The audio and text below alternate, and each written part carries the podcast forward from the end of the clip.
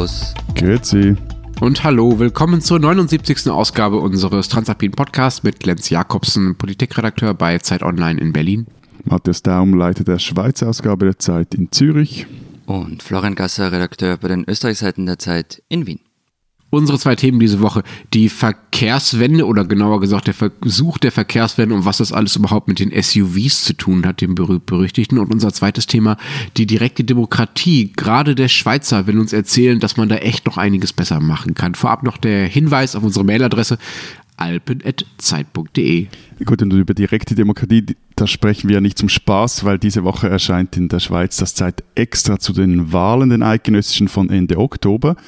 Und wir haben uns gedacht, anstatt die x-tausendste datenjournalistische Auswertung des Parlaments, der Gemeinden oder der Kandidaten irgendwie hübsch zu visualisieren, wagen wir uns ans Grundsätzliche und präsentieren zehn Ideen, wie man die Schweizer Demokratie noch besser machen kann. In dieser Ausgabe und den kommenden drei Ausgaben können Sie die nachlesen. In der Schweiz an jedem Kiosk oder in Ihrem Briefkasten und Deutschland, Österreich online im E-Paper. Und noch was vorab. Ähm, wir haben ja vergangene Woche zu einem Bingo, Bingo! aufgerufen. Und ähm, waren dezent überwältigt von Resonanz. Wisst ihr, dass ich dachte, wir hätten ungefähr so viele Hörer, wie uns, wie uns dann Leute geschrieben haben? Eben, ich war einfach am irritiert, wann die ersten E-Mails eintrudeln. Genau, also äh, ich bin aufgestanden, habe das Handy andreht und dann waren irgendwie schon zig E-Mails da. Also eine der ersten war eine Hörerin, die, die ihres fast direkt aus der Budapester Straßenbahn geschrieben hat ähm, am Weg in die Arbeit, es kamen dann Videos von Leuten, die irgendwie völlig, völlig random in der Öffentlichkeit Bingo gebrüllt haben und sich dabei gefilmt. und für alle, die es nicht gehört haben, können es natürlich noch nachhören. Und es ging bei dem Spiel darum, ähm, Zitate aus dieser neuen Schnulzen-Biografie über Sebastian Kurz rauszuhören. Einige davon waren ziemlich offensichtlich, andere sehr versteckt. Und also ganz ehrlich, so das schmutzige Geheimnis ein bisschen, aber ich hoffe, dass niemand alle findet. Dummerweise kam es anders und selbst das Hämisch von Matthias in meine Richtung wurde erkannt. Und äh, der Gewinner stand dann relativ schnell am Mittwochvormittag fest. Lennart Fahnenmüller aus Neuwulmsdorf in Niedersachsen. Und ich musste dann am Samstag den Walk of Shame antreten, zu meinem Buchhändler gehen und das Ding bestellen. Und also leicht ungläubig angeschaut zu werden, ist dann nicht sehr angenehm. Aber ernsthaft, du, du musstest das Ding wirklich bestellen? Ich meine, ich dachte, die Kurzbibel, die sei bei euch in der Bestsellerliste ganz weit oben. Das stimmt, das ähm, ist auch so, aber also in meiner Buchhandlung wird handverlesen drauf geschaut, was herumliegt und was nicht. Eine sehr elitäre Buchhandlung, ich verstehe. Da hat man, liest man keine hey, Biografie. Für den Adorno-Fanboy, ich meine, da kann nur das Beste gut genug sein. Lass uns mal zum harten Alltagsgeschäft kommen, nach diesem schönen Bingo-Spiel. Äh, diese Woche, genauer gesagt, am Freitag wird in Deutschland die Bundesregierung ihre Maßnahmen vorstellen, mit der sie den äh, Klimawandel dann tatsächlich mal total ausbremsen will. Das ist dann also Angies Antwort an Greta und Luisa. Ähm, ja, könnte man so sagen. Es ist tatsächlich eine ziemliche äh, Showdown-Woche in Sachen Klima diese Woche in äh, Deutschland. Wir haben am Freitag auch den großen äh, Klimastreik, bei dem eben nicht diesmal nicht nur die Schüler mitmachen, wie ja an den meisten Freitagen, sondern auch alle anderen mitmachen sollen. Und genau an diesem Freitag sollen eben diese Maßnahmen vorgestellt werden. Also da kommt echt einiges zusammen. Und es ist schon bemerkenswert, finde ich, wie sich hier auch alle Parteien versuchen zu überbieten, darin gute Vorschläge zu machen in Sachen Klimapolitik. Eben, also ich meine, es ist ja auch nicht äh, Zufall. Also im Dezember steht jetzt wieder eine Klimakonferenz an, die findet ja in Chile statt und nicht wie eigentlich geplant in Brasilien, Klammer zu. Und äh, da sind nun alle Staaten daran, so zu büscheln, wie sie die in Paris abgegebenen Klimaschutzversprechen tatsächlich einhalten wollen. Auch der Schweizer Bundesrat hat sich bereits zu Wort gemeldet, und will den CO2-Ausstoß in der Schweiz bis ins Jahr 2050 auf Netto Null senken. das ist nochmals eine Verschärfung zu den vorhergehenden Klimazielen. Das ist, also das glaube ich eint fast nicht nur unsere drei Länder, sondern fast alle Länder, dass irgendwie sich alle Parteien in ihren, ähm, ihrem Kampf gegen den Klimawandel gegenseitig überbieten. Aber bevor wir da jetzt groß einsteigen und äh, technisch und äh, Klimakonferenzen theoretisch werden, Aufs Thema gekommen sind wir ja wegen was anderem, nämlich weil ich auf Twitter irgendwie ständig solche Kriegsvideos sehe von den Berliner Straßen, also Autofahrer gegen Radfahrer. Und teilweise sind da echt verstörende Szenen dabei, Lenz. Was ist denn da los? Äh, ja, also Krieg würde ich es nicht nennen, das wäre, würde dem echten Krieg ähm, äh, Unrecht tun. Ähm, aber es gibt tatsächlich gerade ziemlich viel Aufregung um die Brutalität im Straßenverkehr, gerade hier in Berlin Mitte, bei mir um die Ecke. Und diese Videos gab es schon immer, äh, von denen du da erzählst, aber sie kriegen halt jetzt erst die Aufmerksamkeit, äh, die sie, wie ich finde, verdienen und kommen dann zum Beispiel bis nach dir, bis zu dir nach Österreich, ja. äh, Florian.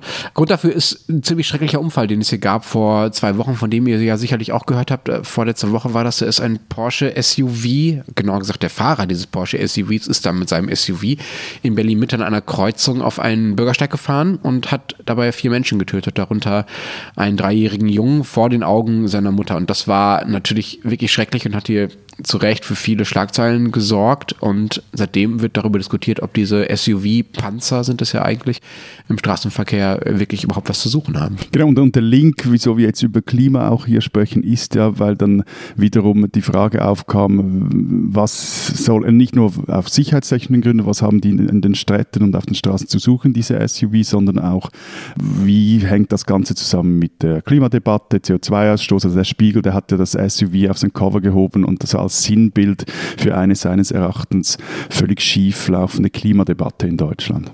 Ja, und wir wären auch nicht in Deutschland, wenn nicht sofort die ersten ein SUV-Verbot fordern würden. Also gleich die ja, große gut, Keule. Wobei eben diese, diese SUV-Diskussionen, die gibt es ja bei uns auch und ich vermute in der Schweiz auch, aber eigentlich fordert niemand ernsthaft ein Verbot. Die Grünen haben das mal gemacht, vor mehr als zehn Jahren für Wien. Und da klang das dann halt so, sie meinen, dass diese Försterautos in Städten und Orten im Flachland nichts verloren hätten. Aber geworden ist halt daraus nichts. Und gleichzeitig ist, aber das hat mich schon beeindruckt, ähm, der Verkauf von SUVs massiv angestiegen. Also es gibt zum Beispiel Bezirke in Liezen, in der Steiermark ist so einer. Da ist jedes zweite neu angemeldete Auto ein SUV. Dort könnte man jetzt noch irgendwie argumentieren, dass da hügelige Landschaften sind. Ähm, aber auch in Wien gibt es Bezirke, Leasing zum Beispiel oder meine geliebte Brigitte Nau, da sind mehr als 40 Prozent aller Neuwagen solche Panzer. Also das ist schon irre. Äh, was ist Brigitte Nau? Noch nie gehört. Der 20. Wiener Gemeindebezirk. Sag mal, hörst du mir nie zu, wenn ich über meinen Lieblingsbezirk rede? Brigitte Nau ist noch nie gefallen in diesem Podcast. Entschuldigung, okay. dass wir jetzt kurz, einen kurzen Exkurs machen. Was ist Brigitte Nau? Ein Bezirk. Äh, dort hat unter anderem Christine Nöstlinger gewohnt. Und yours truly wohnt noch immer dort. Ja. Also in, in, der Schweiz ist es ähnlich. Also 2008 wurde eine, genau, Volksinitiative der jungen, Grünen, der jungen Grünen eingereicht, die ein Verbot von Offroaden forderte. Und sie trug den, offiziell den Namen Volksinitiative für menschenfreundlichere Fahrzeuge. Wurden über 120.000 Unterschriften für gesammelt, kamen also recht easy zusammen, die Initiative. Aber Sie wurde schließlich zurückgezogen, weil gewisse der Forderungen im CO2-Gesetz verankert wurden. Und gleichzeitig aber eben ist, ist, die Fahrzeugflotte in der Schweiz heute schon länger eine der am stärksten motorisierten in ganz Europa. Also 2018 hatten die Autos in der Schweiz im Schnitt 179 PS. Das ist ein neuer Rekord. Vor fünf Jahren lag der Schnitt. Es geht jetzt hier immer um die Neu Neuwagen, die in Verkehr getreten äh, traten oder die zugelassen worden, lag der Schnitt bei 153 PS. Und die SUV, die haben einen Marktanteil von gegen 40, ähm, 50 Prozent, wobei da eben nicht nur, und das ist auch noch wichtig halt in dieser Diskussion, nicht nur so diese hochgemotzten Zürich Berg Porsche Panzer oder die Hipster Glamping Land Rover dazugezählt werden, sondern auch all die, nein, das, das ist ja auch auf der Straße, also all diese adipösen, aufgedunsenen Möchtegern Kleinwagen, die jetzt einfach fetter und höher sind. Und äh, ja, ich weiß, ich mache mir jetzt unbeliebt, vermutlich beim Teil unserer Hörerschaft, aber ich finde diese PS-Bolzerei und dieser Größenwettstreit völlig gaga. Also braucht einfach niemand. Und wenn man schon meint, man könne nicht ohne Karre sein, dann irgendwie soll es doch einfach halbwegs normaler Klapp sein, vor allem einer, der, der halbwegs okay aussieht. Die Dinge sind einfach wirklich auch hässlich. Ah, du machst es einem echt nicht leicht, Matthias. Also, weil, äh, du, das ist nicht meine Aufgabe im Leben von Ja, ja, also. das ist wahr. Nein, ich meine, es ist halt so, so die, die billigste Kritik, die du jetzt da anbringst, es ist dieses Geschimpfe auf dicke Karren, kann man machen. Ähm, du kannst auch dicke Autos blöd finden, es ändert aber halt nichts dran dass sie gekauft werden wie warme Semmel. Also Autos sind für viele ein Statussymbol. Es ist ja, halt so. Und darüber kann sie lächerlich machen oder nicht. Ja, gut, okay. Also erstens mal, es amüsiert mich wirklich immer wieder, wie, wie es einen großen Versteher gibt, sobald es um Autos geht. Das ist ja nicht das erste Mal, dass du es im Podcast machst. Nein, wirklich nicht. Ich meine, das ist dich sehr auffällig hier von deinem eigenen Schüstmilieu. Vorher noch in Brigittenau, dort lebe ich bei Frau Nösslinger und meine Buchhandlung. Die hat den Kurz natürlich nicht auf Lager, aber sobald es irgendwie um PS geht, da wirst wirst du irgendwie unrund. So, und wüsste ich nichts besser, ich würde meinen, du hättest selber so einen aufgemotzten Schlitten zu Hause rumstehen. Aber noch etwas zum Statussymbol. Also eben, wenn es schon ein Auto sein muss, dann bitte eins, und wenn das schon ein Statussymbol sein muss, dann bitte wenigstens eins, das gut aussieht. Aber wirklich, nochmals, also schau dir diese... Ja, entschuldige, Nein, Matthias. bitte, schau ich dir meine, diese erstens SUV mal ein an. Also ich meine, das sind ästhetische Verbrechen auf vier Ja. Rädern. Erstens einmal, ob ein Auto gut ausschaut oder nicht, ist zum Beispiel mir persönlich wurscht. Aber ähm, die Frage ist ja, bei dem, was du sagst, und das haben wir ja ganz oft, was gut aussieht, entscheidest dann du. Nur du. Also wenn du mal in die Politik gehst, dann gründest du wahrscheinlich eine ästhetische Führerverbotspartei, weil irgendwie alles deinem Geschmack folgen Hast du muss. gerade Führer gesagt, Florian? Oh mein Gott. Und, und, und noch was wegen dem Versteher, den du mich da schimpfst. Also nur weil man etwas verstehen möchte, macht man sich ja damit nicht gleich gemein. Also, ja, gut, aber ich könnte dir jetzt auch das lang und breitige verkehrssoziologische Analysen des SUV-Fahrers bzw. der SUV-Fahrerin liefern. Aber ich meine, solange diese Damen und Herren nicht annähernd für die Kosten aufkommen, die ihre Fahrzeuge und ihr Mobilitätsverhalten verursachen, da sehe ich mich jetzt in keiner Art und Weise verpflichtet, mich in meinem zugegebenem Maß nicht sehr diplomatischen Urteil zu mäßigen. Also die Dinger sehen sch aus, sie verbrauchen zu viel Platz. Ich meine, wir haben Probleme in der Schweiz, dass die Parkplätze in den Städten, vor allem auch in den Parkhäusern, diese fetten Dinge nicht Ja, mehr aufnehmen okay, können. okay. Wir müssen wir dickere bei- Parkhäuser Nein. bauen und sie Ja. verpesten die Umwelt über alle Massen. Also ich weiß nicht, wieso ich da jetzt den großen Versteher geben soll. Wenn sie dafür zahlen, mal okay, das ist noch was anderes. Also Genau, aber wir sie können derzeit, sie werden derzeit auch nicht äh, dementsprechend besteuert. Also sie können nicht einmal dafür zahlen, selbst wenn sie wollten. Ja, aber Entschuldigung, Aber was ist jetzt das wir für ein Menschenbild? Also ich meine, deine Partei hieß einfach, oh großer Papa, sag uns, was wir im Leben zu tun haben. Also es gibt ja auch sowas irgendwie wie Eigenverantwortung. Also niemand muss solche PS, Monster und Spritfeste ist richtig. kaufen. Punkt, Okay, Schluss, recht. aus. Könnt Also, ihr, macht ihr mal einen Punkt, danke, danke schön. Also ich bin ehrlich gesagt äh, ähm, äh, ein bisschen enttäuscht von dem Niveau eurer kleinen Streiterei da eben. Also ähm, ähm, ihr, ihr habt jetzt mich mit eurem äh, SUV-Gepöbel da ehrlich gesagt etwas überfahren, Matthias. Äh, ähm, ich würde es dann gerne kurz versachlichen. Also ähm, dass SUV-Autos Statussymbole sind, lieber Florian. Das ist ja nicht einfach so passiert. Du hast das so gesagt, ja, die Leute finden das halt toll und das ist denen halt wichtig und dann kaufen sie halt, dann ist das halt so. Das ist ja das Ergebnis einer Politik der Autohersteller, die jahrelang den Großteil ihres Marketingbudgets da reingesteckt haben, um genau diese SUVs attraktiver zu machen und sie in den Markt zu drängen. Sie hätten das Geld ja genauso gut nutzen können, um zum Beispiel E-Autos zu bewerben. Ja, das haben sie halt nicht, weil da die Margen kleiner sind für die Hersteller. Und das kann man unternehmerische Freiheit nennen, aber sie haben damit eben Schaden angerichtet. So, und da bin ich auch bei Matthias zu sagen, okay, man kann das alles verregeln einerseits. Andererseits ist es auch eine Frage der Hersteller und der Käufer, welche Autos man denn nun verkaufen will, welche Autos man denn nun kaufen will. Da gibt es auch eine Art von Eigenverantwortung. Das finde ich schon auch. Und und das zweite Argument, ähm, der nächste Schritt wäre ja, die Anreizstrukturen dann eben so umzubauen, dass die SUVs eben nicht mehr so attraktiv sind. Genauer gesagt, das, das ist, was du gesagt hast, Matthias, die Nutzer für alle die Kosten aufkommen, die sie mit ihren dicken Karren verursachen, ja. Und dass sie das nicht tun, Matthias, ist doch kein Grund, sie dann auf völlig anderer Ebene zu beschimpfen. Also, das, man kann ihnen ja vorhalten, dass sie die Kosten nicht bezahlen, aber dann zu sagen, ja, deine Dinger sind halt hässlich und dir geht es ja nur darum anzugeben, das ist ja überhaupt nicht die Ebene, auf der wir diskutieren sollten, finde ich. Wir sollten auf der Ebene diskutieren, was machen wir denn, damit die SUV-Fahrer für die höhere Umweltverschmutzung aufkommen, auch für den größeren öffentlichen Raum, den du schon angesprochen hast, den sie, äh, den sie beanspruchen, auch für die größere Gefährdung der anderen Verkehrsteilnehmer. Denn was diese SUV-Karren ja machen, ist ja, sie machen die Leute, die drin sitzen, sicherer, ja, weil sie halt panzerartig gepanzert sind und die Leute, die aus draußen rumlaufen oder in kleineren Autos sitzen oder beispielsweise an Kreuzungen stehen oder mit dem Fahrrad fahren, unsicherer, weil sie eben von diesen SUVs stärker bedroht sind als von kleinen Wagen. Und damit wären wir ja endlich auch wieder bei der Politik und bei den Klimamaßnahmen in Deutschland hin. Das ist ja das grundsätzliche Problem hier bisher zumindest. Ich weiß nicht, wer das was bei euch ist, dass für Autos, auch für große Autos eben gilt, immer Vorfahrt haben und den darf man möglichst wenig wegnehmen. okay, okay, okay. Also Point taken. Nur ein, eine Verteidigung noch. Das mit dem äh, Statussymbol, das hat also Florian gesagt, das habe nicht ich gesagt. Hat er gesagt, er, er, er, hat angefangen. Also, und, nein, Okay, und zweitens, noch, noch, noch etwas zur Versachlichung. Ich habe mich jetzt auch wieder gemäßigt. Ähm, was man auch noch sagen muss, es gibt, soviel ich weiß, keine wirklich harten und äh, belastbaren Statistiken über das Unfallverhalten von SUV-Fahrzeugen. Also muss dann auch etwas schauen, äh, dass man denen nicht gerade alle Schuld in die wie sagt man denn, nicht in die Schuhe, sondern in die äh, Fahrersitze schiebt oder so. Aber sagen wir noch, Lenz, was schlägt denn jetzt eure Bundesregierung vor? Ja, es ist noch nicht so ganz klar. Die Einigung kommt ja erst am Freitag, aber die Richtung ist schon klar. Also mal ein paar Beispiele, um es handfest zu machen. Zum Beispiel 4000 Euro Zuschuss, wenn man in den nächsten zwei Jahren ein kleines Elektroauto kauft. Und E-Autos werden auch als Dienstwagen bevorzugt, also noch im Vergleich zu äh, Benziner-Dienstwagen. Äh, der Staat gibt 5 Milliarden mehr aus, um neue Ladestationen zu schaffen für die E-Autos. Güterzüge sollen länger werden, öffentlicher Nahverkehr billiger, Inlandsflüge teurer. Bahntickets, für Bahntickets soll die Mehrwertsteuer sinken und es sollen Deutschlandtakt eingeführt werden. Das heißt, mehr Züge auf den wirklich wichtigen Strecken zum Beispiel. Da bin ich dagegen, vor allem am deutschen Eck. Dann fährt mein Zug noch langsamer. Ja, wer weiß, vielleicht profitierst du ja auch davon. Also, äh, wenn die Deut wenn jemand von der Deutschen Bahn zuhört, bitte äh, schickt mehr und schnellere Züge ins deutsche Eck ab sofort. Aber sag mal, äh, das sind die deutschen Pläne, über die werden wir sicherlich auch äh, in den nächsten Tagen und Wochen hier noch in deutschen Medien zumindest sehr, sehr viel hören und noch viel berichten. Äh, ich mich interessiert ja, aber das ist ja auch die Idee unseres Podcasts, mal so zu hören, wie weit ihr denn seid. Also seid ihr da weiter? Interessiert das Thema bei euch auch überhaupt Leute? Wie weit ist die Verkehrswende in Österreich und der Schweiz?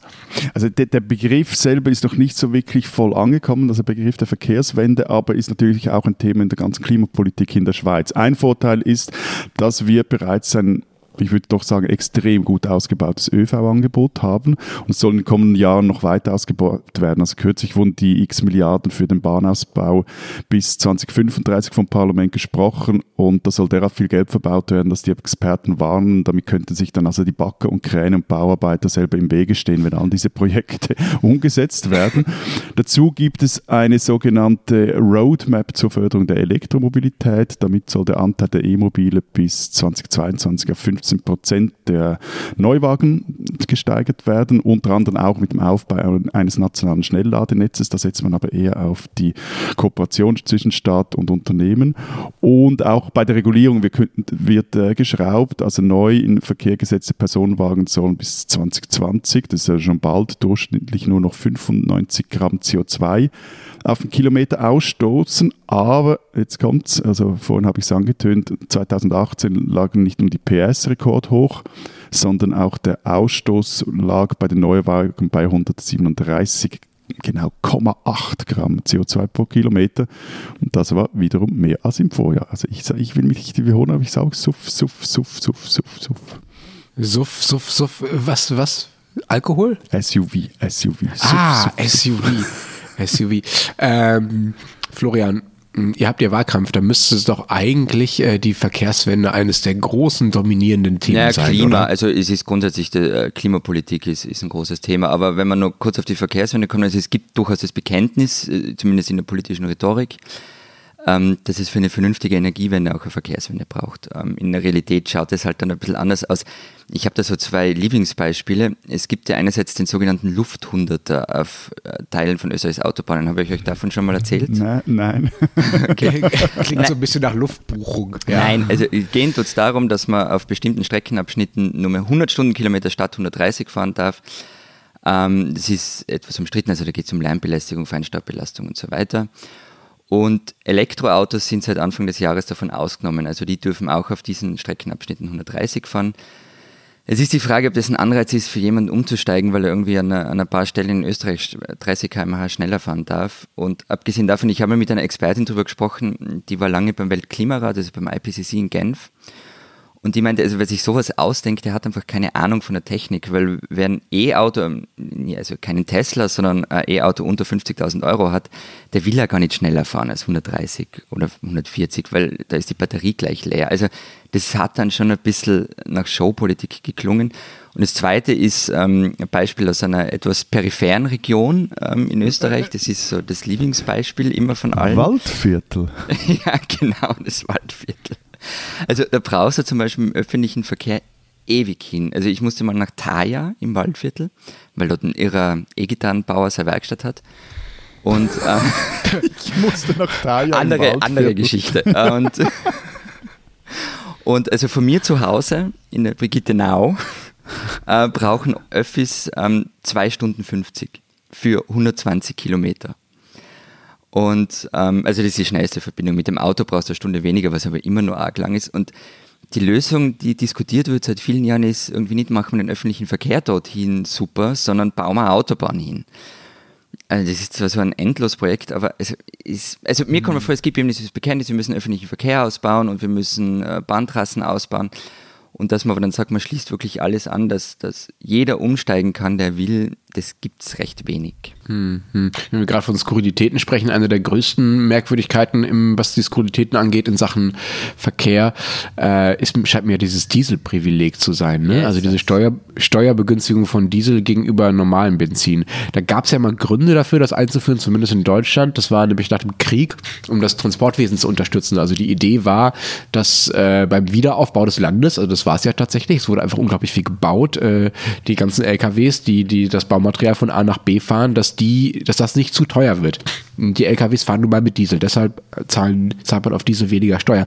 Aber das hat sich halt bis heute total gedreht, weil heute auch ein Drittel der normalen Pkw, ja, also die ja nicht im Transportwesen arbeiten, sondern nur pendeln oder so oder zum Bäcker fahren, äh, auch mit Diesel fahren und auch von dieser Steuervergünstigung profitieren, was ich, das finde ich völlig schräg, ja.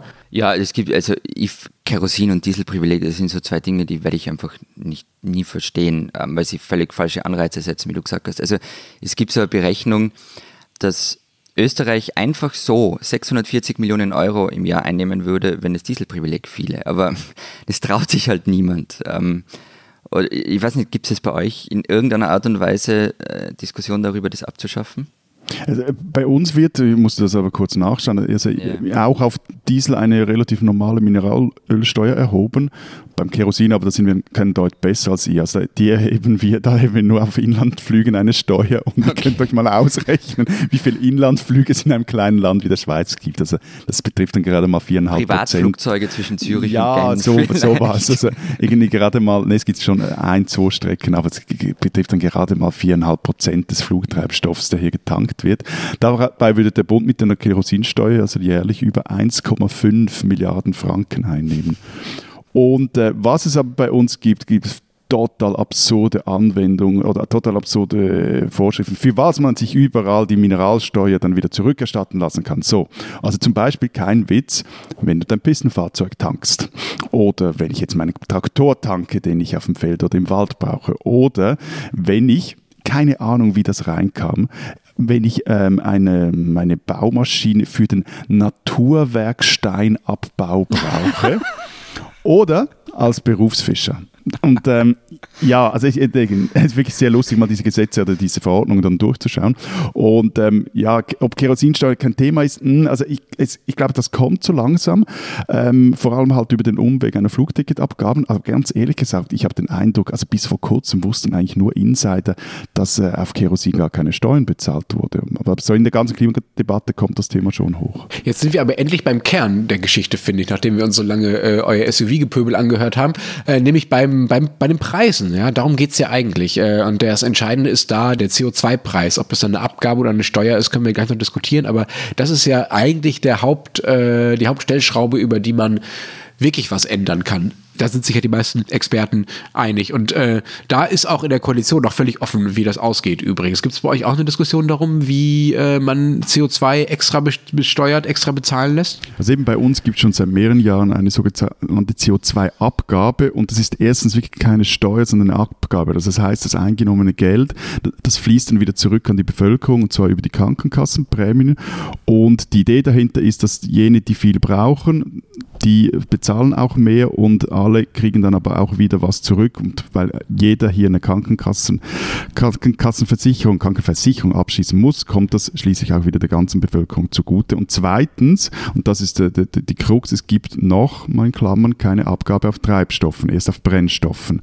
Und eben die vorhin äh, erwähnten Ausnahmen, die betreffen auch teilweise gewisse Industriezweige, die da ähm, besser fahren. So, ein Knackpunkt ist jetzt, wie vermutlich in euren Ländern auch, wie überträgt man so eine Abgabe auf die Treibstoffe und wie setzt man sie zum einen derart hoch an, dass sie wirklich eine Lenkungswirkung hat, also dass schließlich dann weniger gefahren wird und aber gleichzeitig, dass sie nicht allzu unsozial ist, also dass am Schluss das Mobilitätsverhalten völlig ähm, auch den, den, die, die sozialen Unterschiede noch äh, verstärkt oder zementiert. Und da bin ich dann auch wieder bei, bei Florian von wegen Versteher und so, und dass man sich das anschauen muss, also dass es am Schluss eine ökosoziale Wende ist, diese Verkehrswende, da bin ich natürlich völlig bei dir.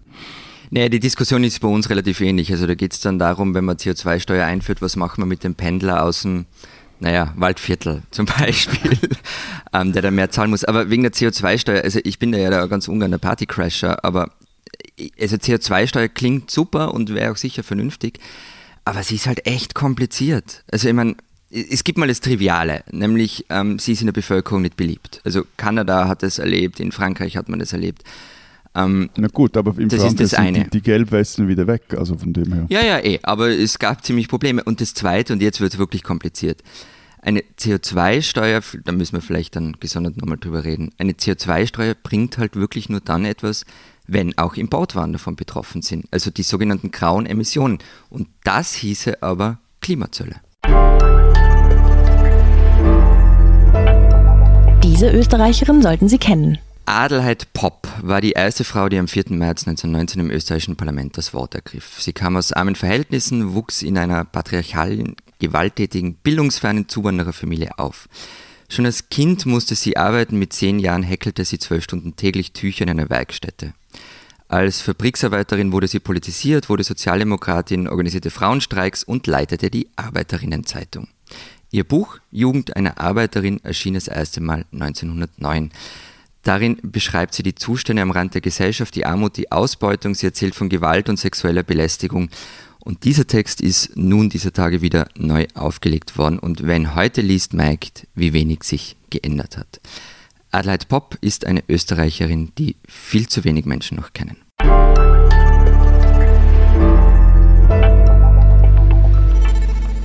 Es gab vor ein paar Tagen eine neue Studie, aus, bei der herauskam, dass vier von zehn Deutschen unzufrieden sind mit der Demokratie. Bei den Österreichern sind die Zahlen sehr ähnlich. Ja. Vor allem mit den Mitsprachemöglichkeiten sind die Befragten relativ unzufrieden gewesen, also mit den Partizipationsmöglichkeiten. Das Gute ist, wir haben ja hier jemanden in der Runde, der aus dem Musterland der Mitsprachemöglichkeiten in der Demokratie kommt, nämlich Matthias. Danke, danke, danke, danke, danke, aber ich bin da jetzt etwas anderer Meinung. Ach, wie? ich, also soweit ich es verstanden habe, und ich meine, wir sprechen ja schon seit äh, einiger Zeit öfters mal miteinander, ist die Partizipation doch eigentlich das Herzstück eurer Demokratie, oder? Und genau das funktioniert deiner Meinung nach nicht richtig? Ja, also es ist etwas kompliziert. So. Okay, also, jetzt gibt irgend so ein helvetischer Erklärungsschmus, oder wenn du so anfängst. Keine Bange, ich halt, versuche okay. mich kurz zu fassen. Zeit ist ja auch schon fortgeschritten. Also, die Schweizer werden zwar viermal im Jahr an die Urne gebeten, also an die Abstimmungsurne, da können sie dann über allerlei Dinge abstimmen, kennt das, nennt man direkte Demokratie, lokaler Ebene geschieht das manchenorts, bis heute auch im Rahmen von sogenannten Gemeindeversammlungen, da treffen sich dann alle interessierten Stimmbürgerinnen und Stimmbürger in einem Singsaal, einer Mehrzweckhalle oder in einer Kirche und entscheiden über die lokalpolitischen Geschäfte. Wobei, Klammer, dabei jeweils nur ein Bruchteil der Stimmbürgerschaft natürlich anwesend ist, demokratiepolitisch auch etwas heikel, ist aber eine andere Geschichte, Klammer geschlossen. So. Das Problem dabei dabei ist, es wird immer nur über beinahe oder nein, über fixfertige Geschäfte abgestimmt. Also auf lokalpolitischer Ebene hatten das immer wieder mal zur Folge, dass zum Beispiel Groß Großprojekte, also in der Stadt Zürich kam man da zum Beispiel von dem Sta Fußballstadion, das irgendwie über Jahrzehnte nicht gebaut wurde, dass solche Großprojekte in den Abstimmungen scheitern, weil im Vorfeld zu wenig auf gewisse Interessen oder Wünsche der Anwohnerinnen oder der Nutzer Rücksicht genommen wurde. Und äh, deshalb wäre das jetzt eine von diesen zehn Ideen, von denen ich ganz am Anfang gesprochen habe, die wir diese und die kommenden Woche bei uns in der Schweiz-Ausgabe der Zeit präsentieren, um unsere Demokratie zu verbessern. Also das Land braucht mehr Partizipation. Und verstehe ich das richtig? Also dein Problem ist, dass äh, die Partizipation bei euch noch zu verregelt ist und du eigentlich noch mehr Freiheiten darin einführen willst, wie genau Bürger beteiligt werden. Ja, also nicht nur fertige Projekte zur Abstimmung stellen, sondern irgendwie die ganze Zeit ständig mitmachen lassen. Ja, genau. Also ich bin, bin, ich bin davon überzeugt, dass persönlich auch, dass eine direkte Demokratie nicht nur in binären 1-0-Entscheiden funktioniert. Ich würde sogar so weit gehen, dass dieser am Schluss stehende äh, Entscheid dafür oder dagegen gar nicht unbedingt immer der wichtigste Entscheid ist, weil die halt immer am Ende eines langen Prozesses stehen. Also ich meine, gerade hier in Deutschland seid teilweise da viel weiter als wir. Da wird zwar am Schluss Schluss nicht das Volk befragt, aber im Vorfeld, so kriege ich das zumindest immer wieder mal mit, intensiv mit der Bevölkerung diskutiert. Das das hingegen findet bei uns, ist es zumindest so, häufig, das sind dann Proforma-Prozesse und an deren Ende alle Beteiligten vor allem mal eines sind, nämlich frustriert. Die Bevölkerung, weil ihre Ideen abgeschmettert wurden, äh, die Bevölkerung, äh, die Politik und die Verwaltung, weil sie dann äh, sich an mehreren Abenden der Kritik aus der Bevölkerung ausgesetzt haben und schließlich nur die Buhmänner und Frauen sind. Hm. Ja, es gibt sowas in Deutschland, das stimmt. Also was interessant ist, ähm, bei uns, was bei uns nicht passiert, ist das, was du gerade kritisiert hast. Ne? Also, dass Dinge scheitern, weil die Leute im Vor Vorhinein nicht ordentlich beteiligt wurden. Das gibt es bei uns einfach deshalb nicht, weil wenn die Dinge einmal entschieden sind von den repräsentativen Gremien, also vom Stadtrat zum Beispiel, dann kann das eigentlich nicht mehr scheitern. Also wenn es einen riesigen Aufstand gibt, natürlich meinetwegen, also bei Stuttgart 21 zum Beispiel wäre das ja beinahe passiert. Aber im Prinzip ist bei uns alles, was es an Partizipation gibt, vorgelagert. Ja? Und dann gibt es einmal die gesetzlich vorgeschriebenen Beteiligungsprozesse. Zum Beispiel muss bei allen größeren Bauvorhaben müssen quasi die Baupläne öffentlich genau, das, das ausgelegt werden. Das ja, ja, ja. Äh, das, ist ich, überall, oder? Ja, genau, das ist glaube ich relativ normal. Aber ich meine, wer geht schon ins Rathaus und guckt sich irgendwelche detaillierten Baupläne an? Ach, da kann ich ja mal Leute zeigen das ja. und oft Oh Gott, du kennst aber Nerds. Na, aber das ist ja, das ist ja nur die formale Ebene, wo wirklich die Beteiligung einfach nicht so hoch ist. Was aber ähm, bei uns zunimmt, sind die freiwilligen Beteiligungsverfahren. Und das ist, glaube ich, auch das, was du meinst, genau. Matthias, was es mehr geben müsste. Also zum Beispiel Bürgerforen oder sogenannte Zukunftswerkstätten. Und die Idee dahinter ist, nicht erst zu planen und dann die Bürger zu befragen, na, was haltet ihr denn davon, sondern die Bürger von Anfang an mit reinzuholen, um auch nicht nur deren Meinung abzuholen, also nicht nur zu sagen, finde ich doof, äh, finde ich, finde ich super, sondern auch deren Expertise zu hören. Also die Bürger wissen es in vielen Fällen ja auch einfach besser, weil sie halt verdammt nochmal da wohnen und sich im Zweifelsfall jeden Tag dort fortbewegen, wo irgendjemand, der vielleicht von außen kommt, etwas plant oder entscheidet. Und ähm, das größere Problem scheint mir aber mit, auch mit diesem Verfahren zu sein, also sowohl mit den Freiwilligen als auch mit diesen verpflichtenden gesetzlichen, von denen ich gesprochen habe, dass halt insgesamt gar nicht so viel viele Leute partizipieren, also gar nicht so viele Leute mitmachen. Also ganz kurz, diese Beteiligungsverfahren gibt es auch in Österreich, sowohl in, in, Städten wie im Land. Also was weiß ich, in Graz gibt es den Beirat für Bürgerinnenbeteiligung zum Beispiel. Aber das eigentlich, also der Kern vom Problem, Lenz, ich finde, da hast du total recht, das ist auch bei uns so. Also in diesen Beteiligungsverfahren, da engagieren sich halt Leute, die entweder wirklich für die Themen brennen und dann oft auch ganz konkrete, nicht selten egoistische Interessen verfolgen. Also und, also wen, weniger deutsche Züge im deutschen Eck. Zum Beispiel, da wäre ich voll dabei. Also da würde ich mich engagieren. ähm, nein, und, und, vor allem auch die die Zeit dafür haben, weil das ist nämlich schon so, so ein Punkt, das kostet richtig viel Zeit, sich da einzubringen bei solchen Projekten. Und daran scheitern auch viele davon. Ja, genau, aber da, deshalb bräuchte es ja zum Beispiel neue Formen und Ideen, wie man auch als Vollzeitarbeitnehmerin und als Hausmann in diese, äh, an diesen danke, Prozessen danke. Mittun, mittun könnte. Also alle, die eben nicht die Zeit haben, einfach zum Rumplaudern, aber deren Meinung auch wichtig wäre, gilt auch für, für äh, Mitbürgerinnen, die zum Beispiel der deutschen Sprache nicht so mächtig sind oder die auch sonst kein Stimmrecht haben oder für Seniorinnen, die nicht mehr allzu gut zu Fuß sind.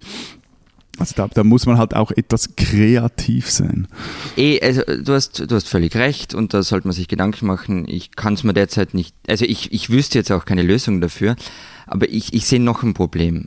Ähm, nämlich am Ende, gerade wenn es um Veränderungen im öffentlichen Raum geht, und darum geht es ja meistens, hat man halt immer unzählige Interessen, denen entgegenstehen. Also ich beobachte das gerade in meinem geliebten Innsbruck da gibt es zum Beispiel so eine Straße, die war früher mal mein Schulweg, die soll, die soll neu gestaltet werden mit Bürgerbeteiligung und irgendwie die erste Idee waren Yogamatten statt Autoparkplätze.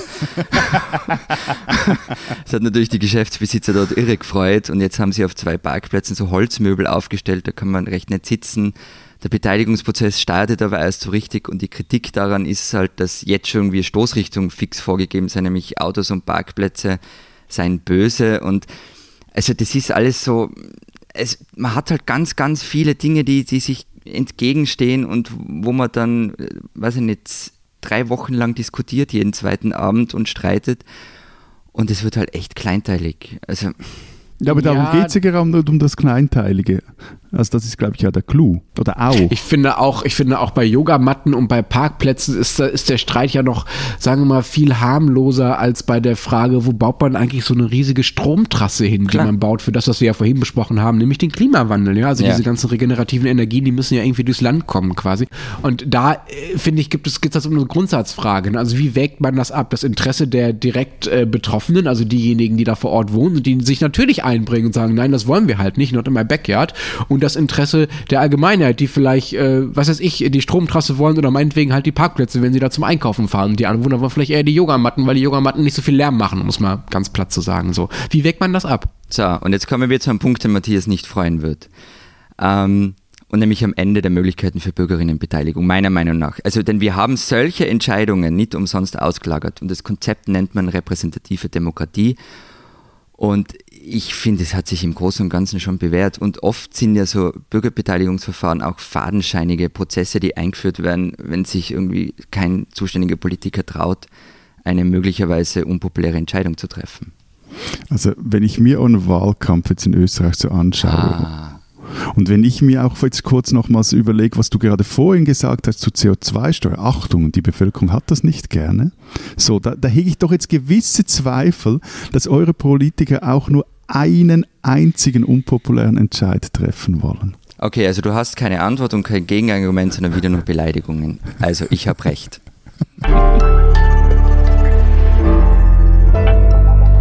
spinnen, die Österreicher. Vor ein paar Wochen berichtete die Wiener Stadtzeitung Falter über das Finanzgebaren der ÖVP. Die Rede war von doppelter Buchhaltung und davon, wie die Partei versuche zu verstecken, irgendwelche Kugelschreiber und Notizblöcke, die sie da verteilten, dass sie im Wahlkampf die gesetzlich erlaubte Grenze, die Budgetgrenze wieder zu umgehen versuchte. So, was folgte? Nun, eigentlich könnte man annehmen, andere Journalisten würden das Thema aufgreifen, österreichische Medien breit berichten, weiter recherchieren, na, passiert aber nur so halbwegs. Viel lieber starten Sie eine Medienhetze auf das Blatt und dessen Chefredakteur Florian Klenk. Sie, also der Falter, würde selbst Wahlkampf betreiben, war einer der Vorwürfe. Höhe bzw. Tiefpunkt war eine Kolumne aber von Michael Janet, einem Typen von der Kronenzeitung, der Klenk derart beschimpfte, dass selbst Maxim Billers 100 Zeilen Hass wie Liebe dagegen wirken. Nun, Janet ist nicht das erste Mal verhaltensauffällig geworden. Über einen 14-jährigen Einbrecher, der von einem Polizisten durch einen Schuss in den Rücken tödlich verwundet worden war, schrieb er mal, Zitat, wer alt genug zum Einbrechen ist, ist auch alt genug zum Sterben, Zitat Ende. Und was er immer mal wieder über Frauen schreibt, das wollen wir jetzt hier lieber nicht wiederholen. Aber, und jetzt wird es wirklich absurd, ganz Österreich kuscht vor diesem Typen. Zu seinem 75. Geburtstag kam im vergangenen Jahr das ganze Land von Bundeskanzler Sebastian Kurz abwärts, um ihn zu feiern. Einzig ein Deutscher stellte sich ihm mal entgegen, nämlich Sido. Nun, der, der wusste vermutlich nicht, wer da vor ihm steht. Es war eine ORF Casting Show, da trat Janet mit einem Freund auf und der wiederum Motorsägen und Töffgeräusche imitierte. Völlig skurriler Auftritt, YouTube-Video lohnt sich. Sido saß da in der Jury und weil Janet seinen Schlüsselbund außen am, also an seinem Gürtel befestigt halte, meinte, beschimpfte er ihn als ein Hausmeister und die Retokutsche an Sido, die kam dann in der Kronenzeitung. So, liebe Österreicher, liebe Österreicherinnen, wobei es sind vor allem Österreicher, ihr liebt euren Boulevard, okay, kann sein, ist geschenkt, aber dass ihr wirklich Typen wie diesen Janet bei euch auch nur, dass die noch irgendeinen Einfluss haben, verzeiht, aber ihr spinnt.